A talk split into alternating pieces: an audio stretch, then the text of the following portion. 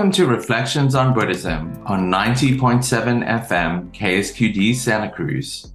Reflections on Buddhism is a monthly radio show with Buddhist teacher Tenzin Chogkyi, bridging the worlds of Buddhist thought and the latest research into positive psychology. I'm your host, Matthew Devaris, and each month we'll select a topic where we can weave together Buddhist wisdom with the science of mind, and then apply these concepts to everyday life in a practical way.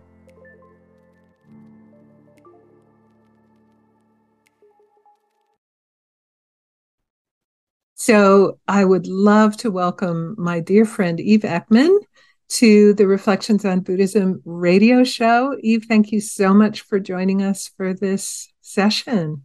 So happy to be here with you, Tenzin. Thank you.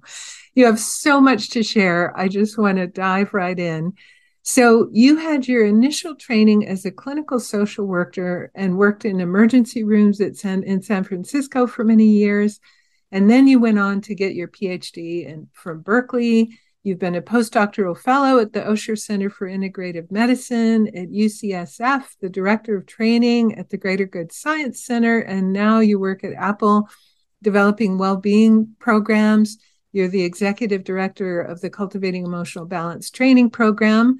You're also a second generation emotions researcher, as your father is Dr. Paul Ekman, a well known researcher in the field. So this is like a stellar, amazing professional biography. But I'm also really interested in your personal relationship with contemplative practice and how your interest in meditation and Buddhism developed, beginning, I think, with the Mind and Life meeting in Dharamsala in 2000 on the subject of destructive emotions, which is kind of where the Cultivating Emotional Balance program was born. So I would love to have you just kind of walk us through your own personal contemplative and spiritual journey. Hmm. Um, thank you for the very kind introduction. Yeah, far too much uh, education, but I feel grateful to it and the uh, many doors it opened for me um, I really was fortunate. I, I, kind of grew up with contemplative science. So the field was really starting to emerge as I was starting to become more interested in, in academic work. And you're right that the Mind and Life meeting in 2000, you know, was really pivotal for me in ways I had no idea at the time. I was 20 at the time and just kind of tagging along, um, very joyfully so at that time and and prior to that i'd say you know my real connection to something like spiritual practice meaning something bigger than myself was a connection to social justice. And so as a teenager in the bay area i'd been really committed to that work and that work really sustained me and gave me a sense of purpose and meaning. There was no value system there were no kind of daily rituals or practice to cultivate that. It just was so clear to me that um, life on its own without some way to meet the suffering that I was very aware of growing up in a city environment was just really um, tough. It was really sad. It was really painful. I uh, struggled to understand, you know, I think a, a classic teenage phrase, but it felt unique to me like, why did you bring me into this world? Um, and when I first you know was exposed to buddhism it was actually quite early. You know i grew up in the bay area.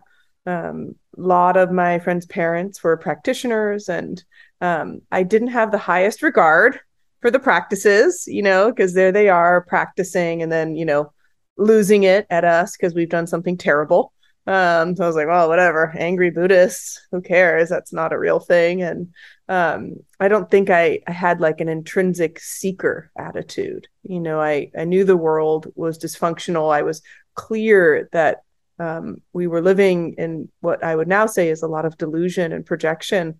But I was really finding my um, my way through kind of living an alternative lifestyle uh, with music and art and just um, not kind of succumbing to the traditional values that I saw around me.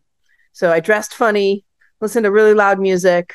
And it was actually when cultivating emotional balance first started uh, as a teacher training in 2010. And this is in Thailand, where Alan Wallace and my dad were supposed to lead 50 brave participants who are going to be the first participants trained outside of a research study.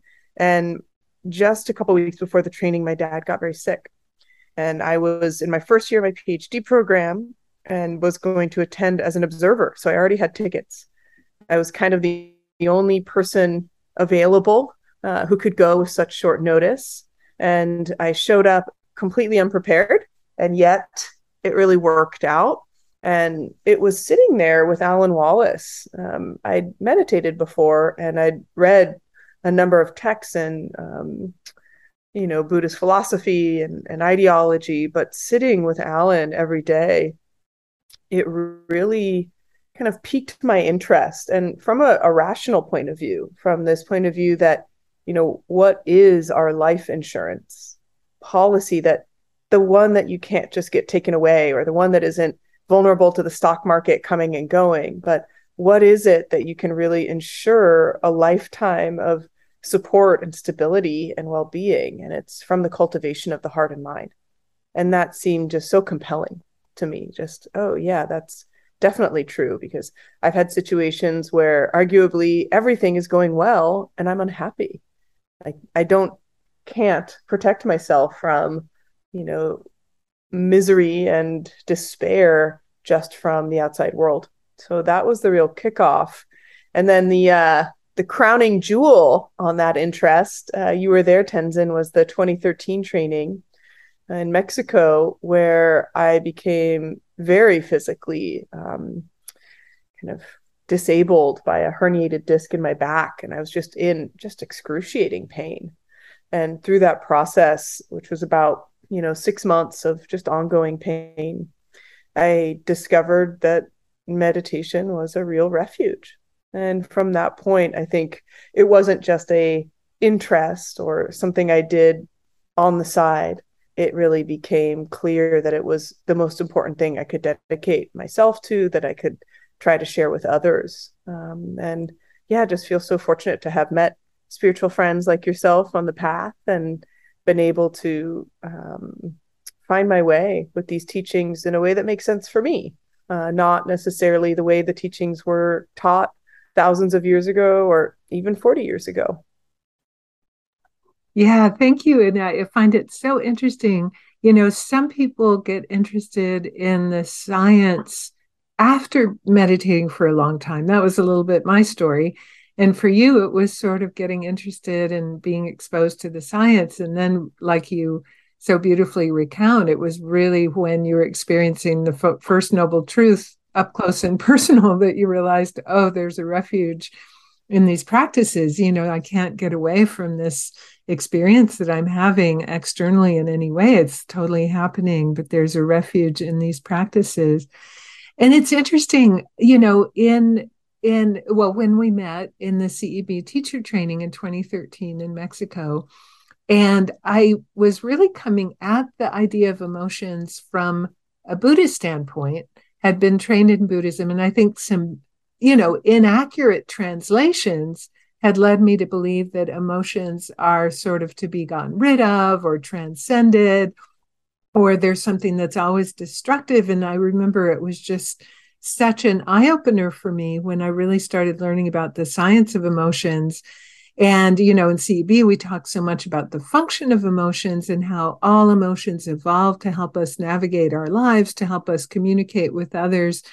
And one of the big, you know, epiphanies for me was this idea of not positive and negative emotions, but constructive and destructive. And I remember actually talking to you about the emotion of anger and kind of going, no, but anger is always destructive. And then being introduced to this idea that you know all emotions have a function and can all be enacted in constructive ways depending on the impact on ourselves and others. So that was so so you know i often when i'm teaching ceb ideas to more buddhist groups i find a very similar kind of misunderstanding there.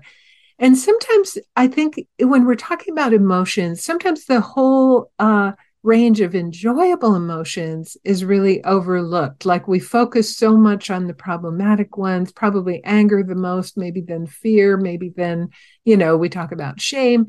But I'm wondering if you could say a little bit about the function of enjoyable emotions and where they fit in because I think they really are, they can be so overlooked because we're really trying to kind of struggle and manage the ones that feel most more problematic for us. Nobody's like, can you help me manage my joy? Right? Yeah. Yeah, no, it's so true. And, you know, I think um, my dad really loves talking about just the full range of our enjoyable emotions. And although there are you know many types of difficult emotions the just range of our enjoyment is so vast right? So we can feel a sense of accomplishment. And that's so different from feeling a sense of maybe gratitude or a sense of sensory enjoyment or pleasure like a beautiful sunset.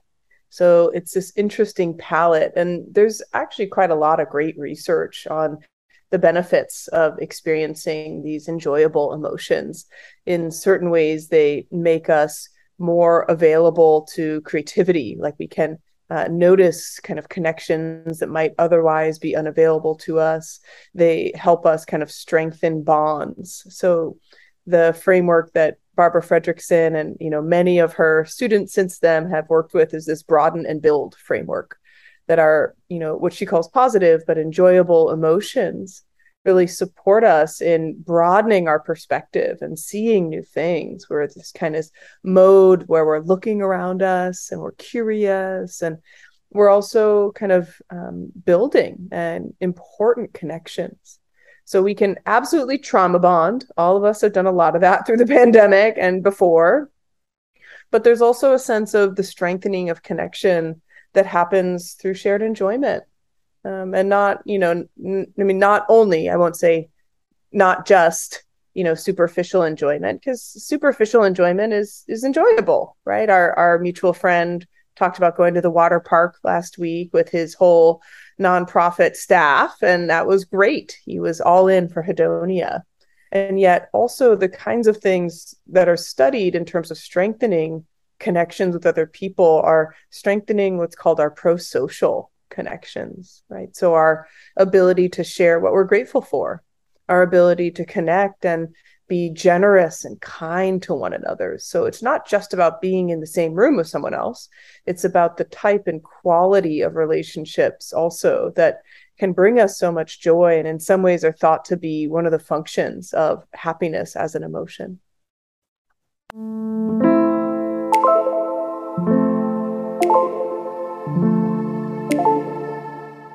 If you're just joining us, you're listening to Reflections on Buddhism on KSQD 90.7 FM and ksqd.org.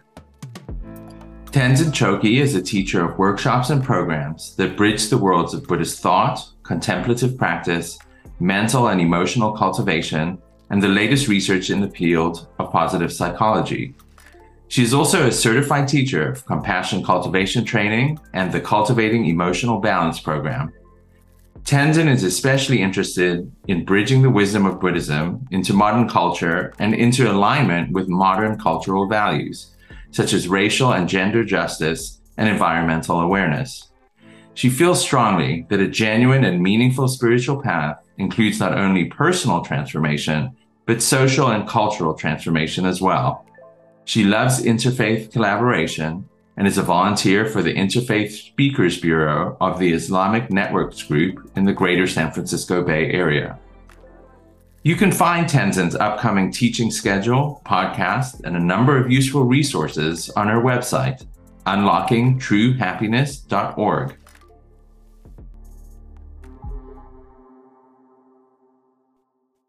A friend of mine recently introduced me to um, the ideas of Jaak Panksepp, this uh, uh, this researcher who uh, is talking about like different neural circuits, and it was very much kind of like what we would call in CEB the universal emotions or the ones that are universally expressed. And I was really fascinated. He did a lot of research on what he called the play circuit, and he's the one that found out that rats love to be tickled and actually giggle and make this like high pitched squeak So I was so interested in this and I researched a little bit, you know, his ideas about this play circuit, which of course we tap into so much as children. And he was saying, you know, how important it is for children just to have free play that's not structured, where they like learn things like boundaries with each other, you know, exploring and all of that.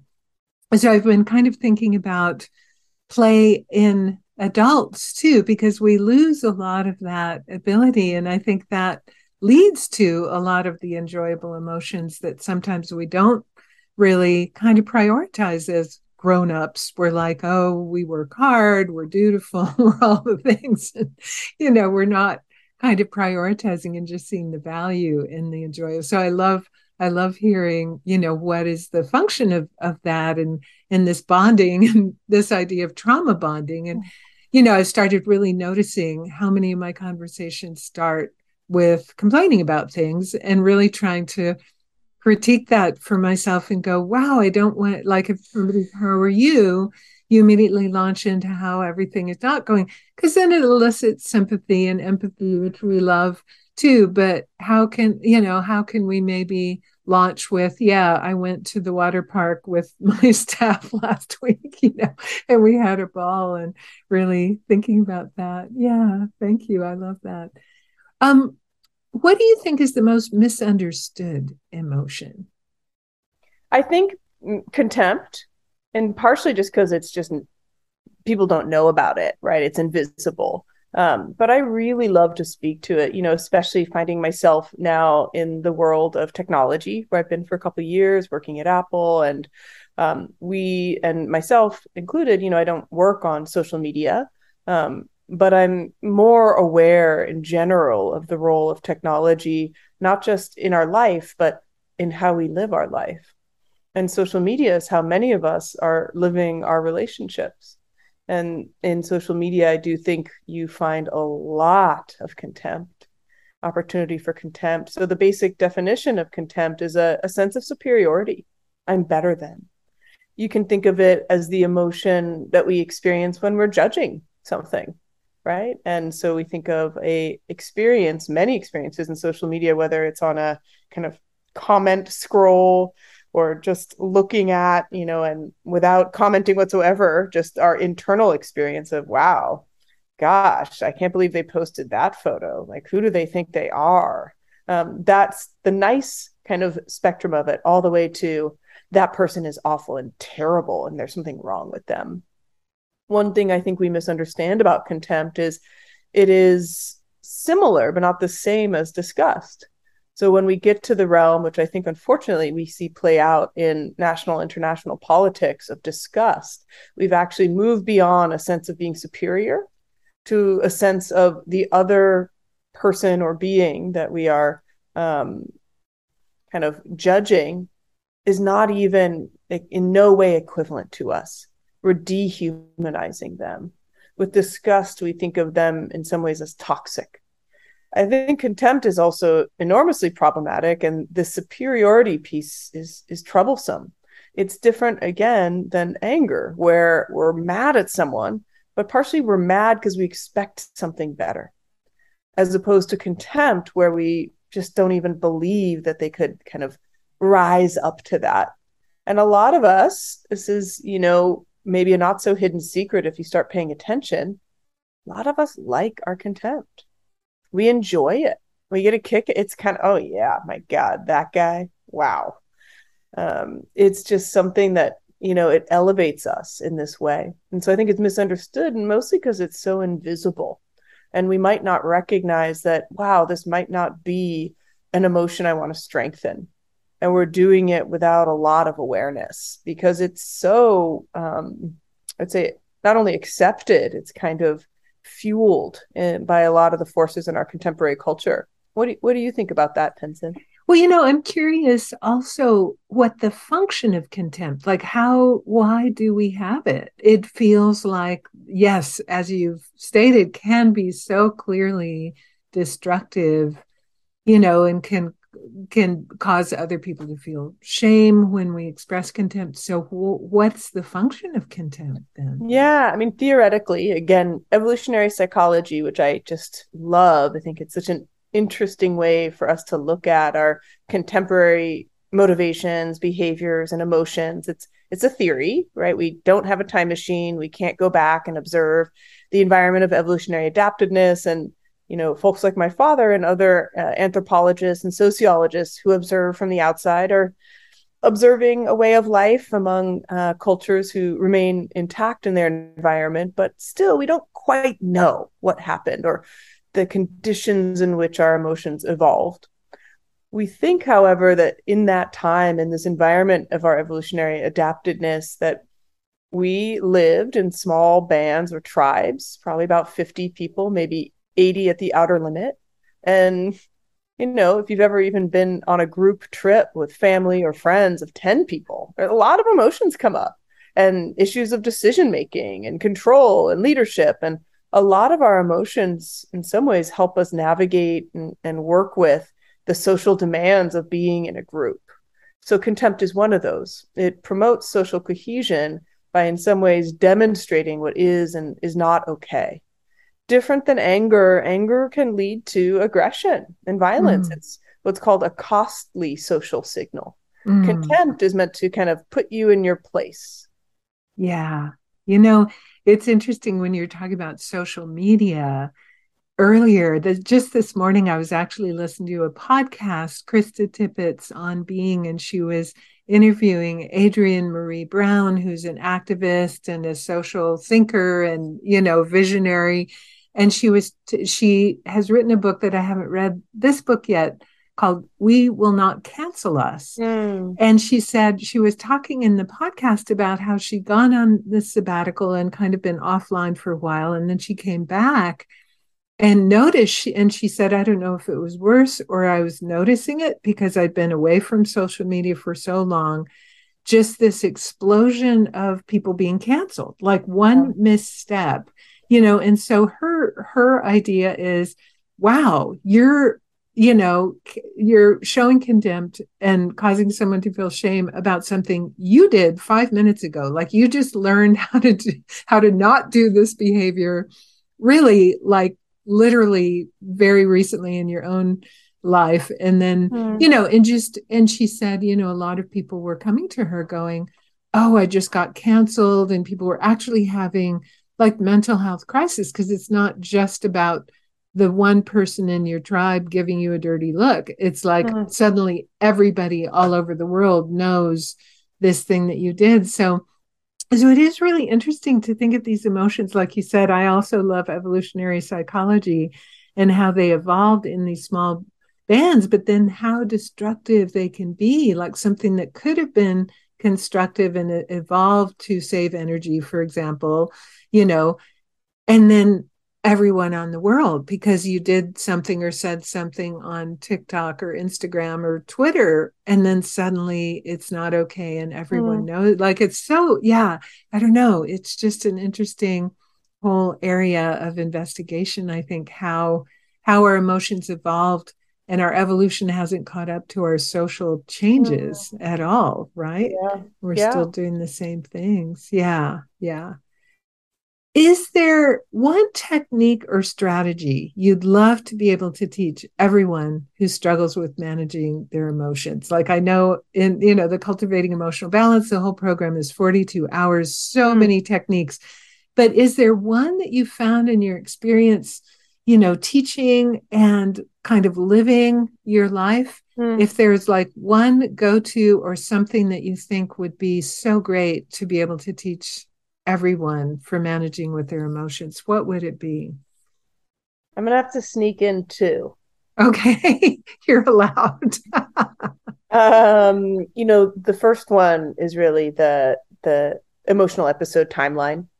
And so, you know, I is... completely agree. I also vote for the timeline. Yes. Yeah, I mean, yeah. it's it it's amazing because I have had the opportunity to teach it to so many different populations, right? Folks uh, at the World Economic Forum in Davos, for example. Uh, Amazing. Uh, with juvenile justice officers in San Mateo, right? And with folks in luxury resort retreat centers, with folks in serious dedicated practice for decades. And it has people this, in uh, prison uh, in Central California yeah, with me exactly. years ago. Yes.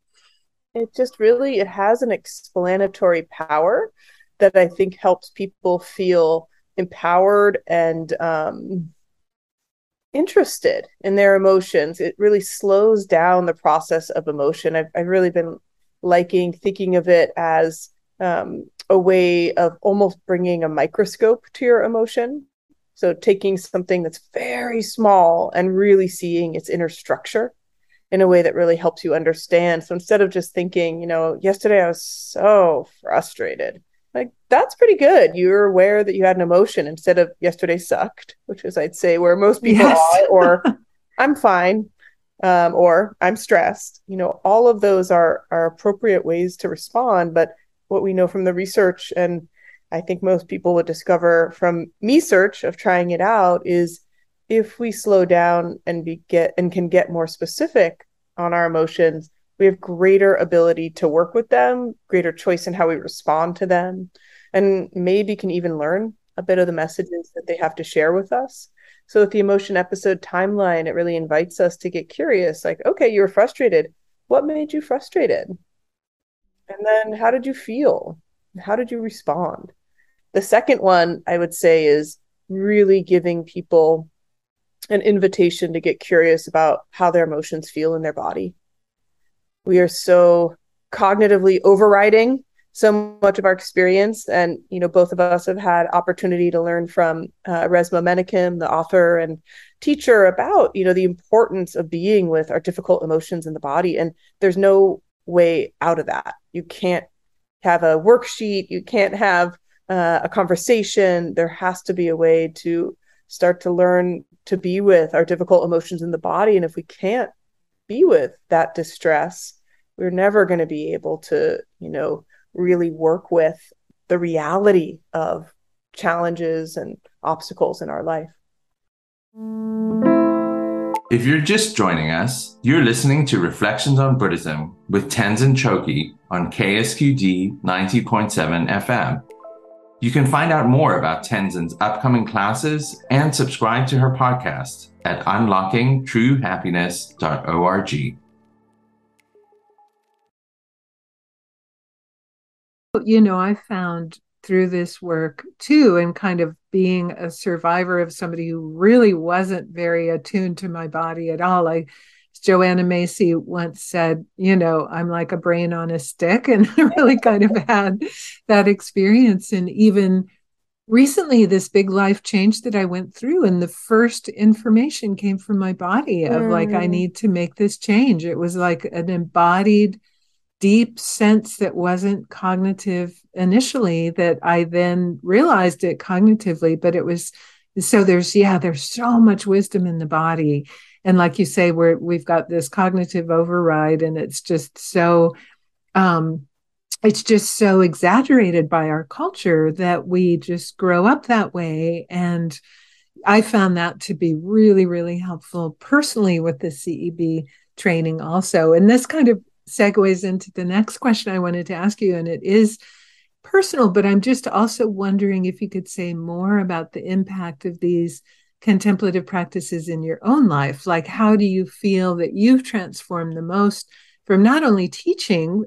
Obviously, you not only teach these, but you actually practice these transformative contemplative practices and yeah the the you know i'm just interested how you feel yeah i know your dad talks quite movingly about an experience he had after meeting his holiness the dalai mm. lama where he really felt his anger was so attenuated for a long time and it you know just even from that moment but of course engaging in these contemplative practices over months years of your life what yeah what what kind of changes and transformations have you noticed yourself? It's funny because it's not just, you know, like a, a hobby, like something that you do when you have free time. It, it really does transform how you prioritize what you do in your life and then even how you approach what you do. Um, and one thing I'll say that I noticed is a big shift is as a result of teaching and and being on retreat and and practice is it has created happily you know sangha around me or community mm. so you know folks like you and my deeper friendships with uh, Kalyana Mitra with spiritual friends. I mean that landscape of my life like i have very few people in my life who are not practitioners. That's not true 15 years ago you know? And it's not that i just shook everybody out and was like all right i'm done with you now. It's just you know you where you end up spending your time and what you dedicate to and that shared sense of values.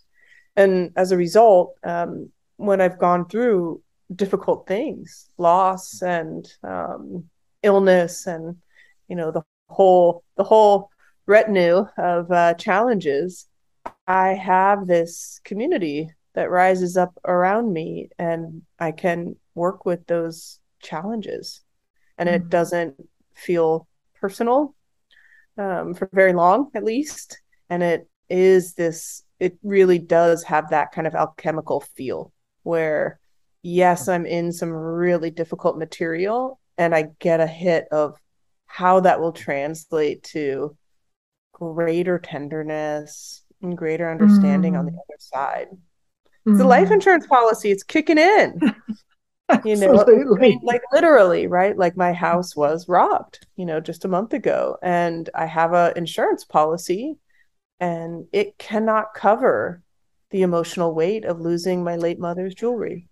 It can't right? That's not you know um, i mean it also won't. There, there's that part. But it's uh you know the material things that we're going to slowly start replacing here that's just that's just not the same as developing a sense or reconnection with a a caring relationship in my home and feeling supported by others and um, that's just been such a huge shift for me to be able to be mm. with adversity um, in such a different way because mm. of community and also because of the orientation of practice and you know i've really primarily learned practice in in Tibetan tradition and Vajrayana tradition. So I I can't speak um, to how that is in in all areas, but this idea that the poison is the medicine, that is just unbelievably powerful. Yeah, yeah. You know, I love I love the way you talk about connection and community and the importance of spiritual community.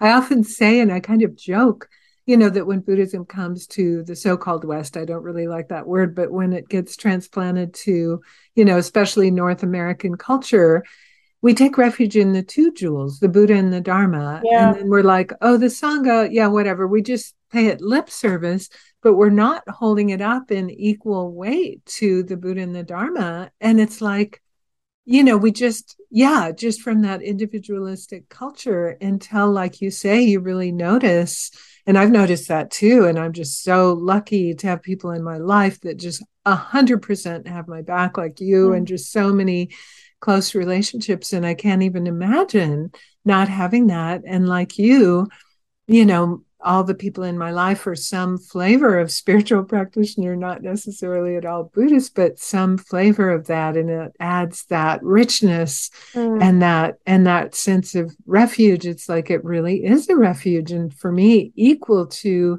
the Buddha and the Dharma as a as a, you know, over time. It didn't feel that way in the beginning either. I kind of just paid it lip service, but over time, you know, when you really realize that those are the people that share share your worldview and also really have trained in things like compassion and can show up for you when it's not so much fun, like yeah. when you get robbed. Yeah.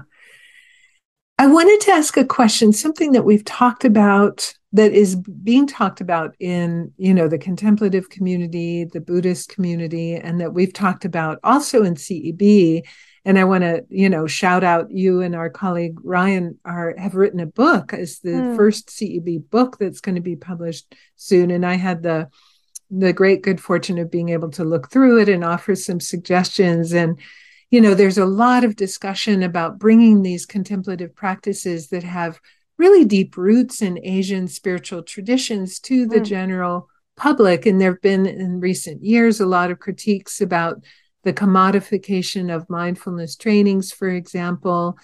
And I was wondering if you could talk a bit from your perspective. What are the benefits of this? What are the possible pitfalls of mm. this approach of taking these practices, you know, kind of out of context sometimes? And is there a danger to that or is there a benefit to that? Yeah, there's both, um, of course. And, um, you know, I think the first thing that comes to mind is what we were just talking about is when the practices are taken almost as like a, a unit or like we we create meditation as a series of different colored pills that we take at different times of day, let's say, um, we are missing out on the connective tissue of community.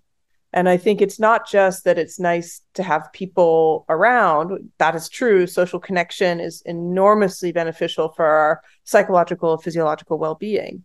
But that when we have other people around, it helps kind of start to soften that self centered, self absorbed, self protective layer that creates so much of our suffering.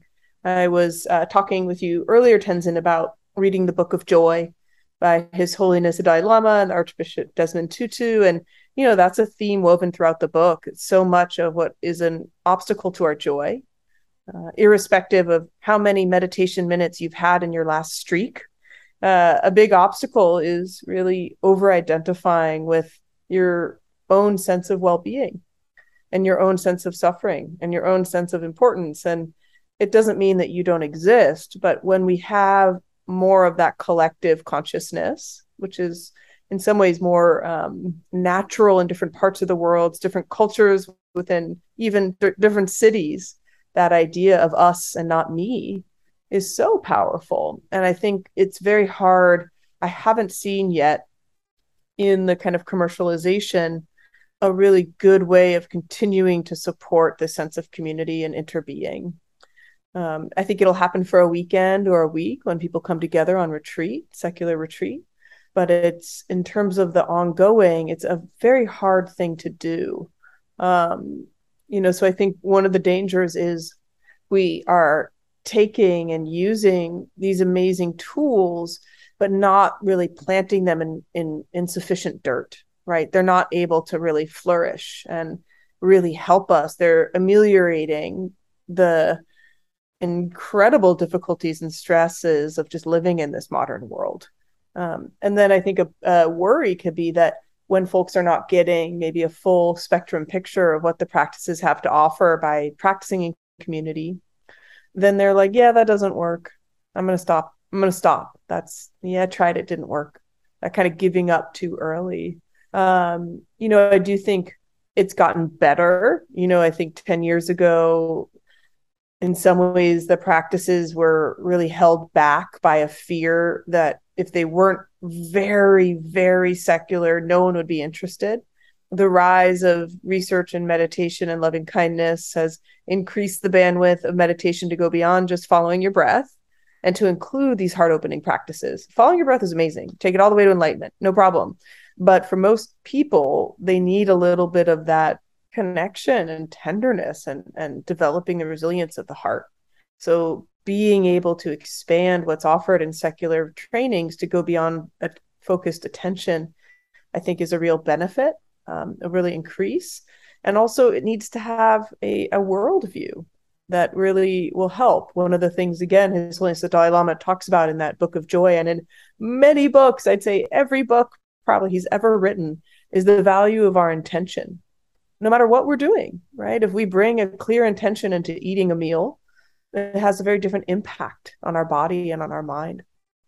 So I think if we aren't able to have the kind of framework, the ability to invite people to consider what truly matters and set an intention that supports that, then the practice is going to be very superficial, almost as though we're using, you know, a kind of dumbbell weight of 20 or 40 pounds, but only on our right arm not strengthening our legs or our left arm and we get overdeveloped in this ability to maybe focus on our attention or you know the majority of meditation apps if you're looking at that format that are out there are being used for sleep. It's wonderful. Sleep is wonderful. We need it. We actually can't have well-being without it. But if that's all we are getting out of our meditation practice, we've missed a lot.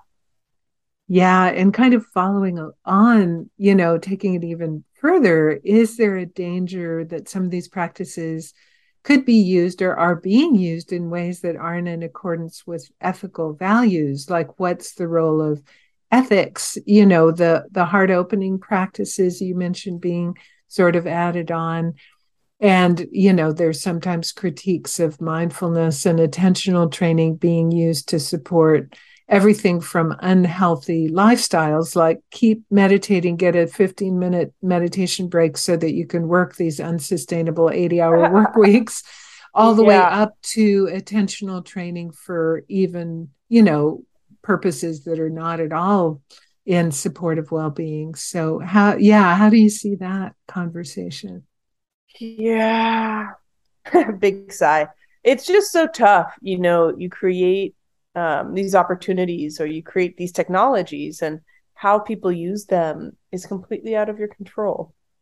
Um, and so I think, I don't think it's, you know, it is, it just is, right? These meditations are being used for um, many, many different things. I do I have a, a, a, sneaking suspicion that if you're practicing heart opening practices in order to try to work harder or or go to sleep it starts to impact your behaviors and motivations. Um, i don't think you really can do those and and not start because it's not as though meditation creates something new in terms of your understanding of your connection and responsibility to the world. It reveals what's already there. In the beginning you were talking about how you sort of started down this whole path initially because of your interest in social justice activism and that mm. was something that was alive for you it's something that's really important to me also and something you and I have a lot of conversations about and you know some one of the conversations we've been having recently is that sometimes emotions can be seen as a purely personal reaction to what happens around us but one of the things we've been talking about lately is how our emotional life can be so influenced by our social positioning. So, for example, if you're a member of a historically marginalized group due to factors like race, class, you know, religion, gender, identity, and expression, or sexual orientation, you could be experiencing kind of constant stressors such as microaggressions mm. and outright bias that could really influence your emotional life. And I know this is something we tried to bring into the latest CEB teacher training more explicitly. And I'm just kind of curious about how this awareness of social structures and how they can impact our emotional life is influencing your work and teaching these days. There's so much depth in this work of learning how to be with the reality of inequality in um, you know North America for sure in the world, but I'll just take where where I live right now. And it was interesting to come up as a social worker where that was our curriculum, right? That's part of our core curriculum mm-hmm. is understanding inequalities and awareness of the positionality and power of a social worker, especially in the context of a hospital setting or with child and youth services. Um, and then to have it, you know, come also into teaching it wasn't a direct route. It was almost like there was a a pause in that awareness and consciousness around teaching, and then to have it become such a core part of the awareness in terms of teaching in dominantly white normative spaces. It's I'd have to say it's also it's it's it's it's tenderizing to the heart. There's so much that needs to be done. Um, and it's very difficult, you know, to know where to grow you know, I really think in this phase for me, it's um, I just continue to keep trying to learn about how white supremacy lives inside of me and in my body, everything from my urgency and rigidity and like get it, you know, get it done and do it. And then am I imposing that upon my trainees and my students? And how can I, you know, decolonize my mind mm. so mm-hmm. that that isn't as much a part of how I'm moving through everything you know yeah. and um and then how that translates directly into the teachings there's just so many ways and again i feel like it has to be you know in partnership with with folks who um have very different lived experiences than me. And totally honestly, sometimes I just feel completely at a loss and uh, embarrassed and confused. And that's how I know I'm probably on the right direction. um, it's not easy. Yeah, yeah. It's not, there's no, you know, there's no other way. Um, so just, yeah. And so grateful for, folks like yourself um, where we can really have these conversations as as you know embodied white beings and how do we do less harm and how do we move towards greater transformation for ourselves and and those we are fortunate enough to support and lift up and engage with? You're listening to reflections on buddhism ksqd santa cruz at 90.7 fm on the radio and ksqd.org on the web. You know, last year you organized this amazing event online celebrating the 20th year anniversary of that original destructive emotions mind and life when you're at the tender, tender age of 20 and then 20 years later you organize this amazing conference. And you know i know so much thought went into that in terms of picking the speakers and who is going to be presenting. And what are some of the things that have changed in terms of new emotions research and new areas that you really wanted to explore in that conference when when it came to choosing the presenters and the speakers for that 20 years after the original conference. Yeah. Yeah and i i just want to start off by really appreciating susan bauer wu um, who's the current president of mind and life and she was so on board for this idea in terms of being interested in the content and also just being interested in in exploring new things um, through the conference. And she brought myself and Danny Goleman and Richie Davidson together that we were able to, um, you know, kind of create a shape for the conference and consider presenters and format and we had wonderful partners with the awake network it's just like really sweet group of folks who um, are deep in the dharma and also really get what it takes to have something online feel authentic. It's, you know, I don't know about you, but like there's another online summit in my inbox like at least once a month. Yes. And a lot of just like I have like online summit fatigue. And, you know, it's I would have so loved for it to be in person, of course. And yet, you know, 500,000 people were there on day one. And with that mm-hmm. in mind, like, how can we show up in a way where you know people feel engaged with the themes and the topics and they feel like they can see themselves represented so that was definitely a goal for us um, in bringing you know the embodied experience and and expertise of folks who maybe haven't traditionally been included in these contemplative science conversations was really rewarding um, that aspect of it. I mentioned Resmaa Menakem and um, we also had a wonderful contemplative scholar who looks at the indigenous uh, science of um, uh, science and contemplative science, who um, you know also Tenzin Uriya. Yeah, Uriya. Mm-hmm. And just you know really trying to create these different spaces and places for different lived environments and you know our shared dear friend christian howard really talking about how do you facilitate in you know spaces that maybe are alternative they're queer or they're disabled or they're you know bringing forth this beautiful array of differences that makes you have to think about how you're teaching and who you are teaching to and how you hold in mind your student even. So i really appreciated that richness and we also got to really consider the root source of where these teachings are coming from. So the primarily the tibetan culture and donate a portion of the conference to the preservation of tibetan culture.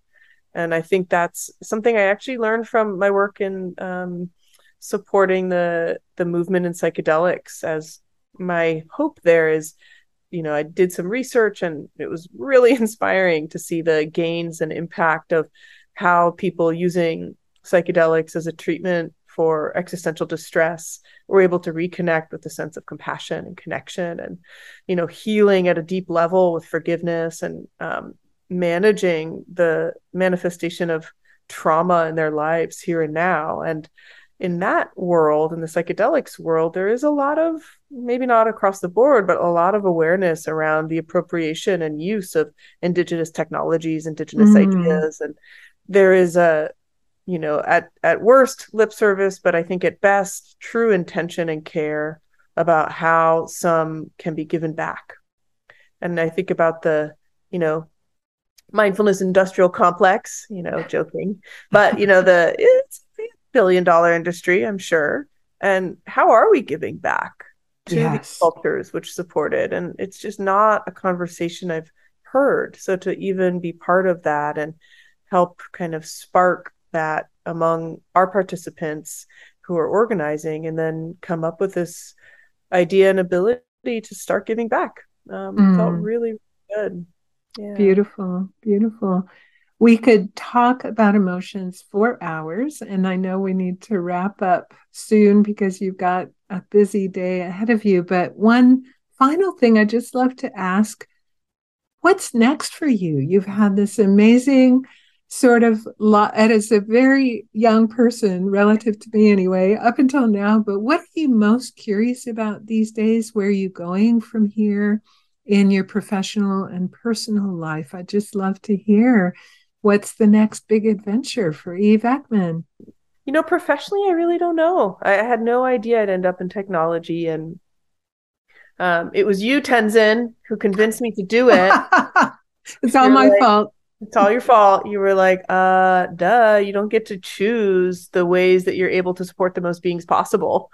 Um, so, you know, I didn't apply for that job. They um, kind of headhunted me for lack of a better word and the opportunity to reach a billion people who hold phones is really compelling and the problems and opportunities of technology feel very dear to me um, i also just am so clear that teaching is my my first love and i feel like it's what i really have to offer to the world so figuring out ways to continue to offer that like i mentioned through UC Berkeley at their Center for the Science of Psychedelics, which again is not my field. It's not my my home my home team. And yet I'm so impressed and really admire the work going on among those therapies and feel like meditation could truly be a benefit as a practice done before and after and really to extend some of the gains we see in, in that research. I'm really longing for a longer retreat. So moving into the personal um, I I just have had just such incredible education through personal practice, and there's just no equivalent. And you know, even I recently heard Richie Davidson talk about that the difference between meditation hours practiced on retreat and meditation hours practiced, you know, in your daily life, a significant impact on your overall well-being and all these other metrics and measures. Like retreat time is precious. Mm. Uh, so that's definitely calling to me. And I will say that I, in the last, I guess now year, I have just had this new opening and interest into. Uh, I, I don't quite know what to call it, but interest in the more than human world and deepening my relationship with uh, the natural world. And as a result of that, you know, some of the readings I've been doing, um, David Abrams, The Spell of the Sensuous, and Kim Stanley Robinson writing Ministry of the Future and uh, The Overstory, which both of us loved by Richard Powers, and and starting to kind of be able to um, make my way to like a eco psychology and. Mm.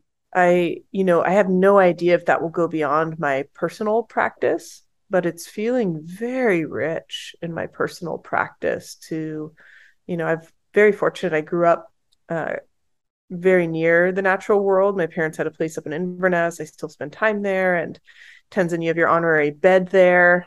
And um, I just have felt, you know, awe, humility, joy, connection in the natural world and kind of taking it for granted. Mm. And so I feel like it's moving more towards not just a an appreciation, but like a kinship.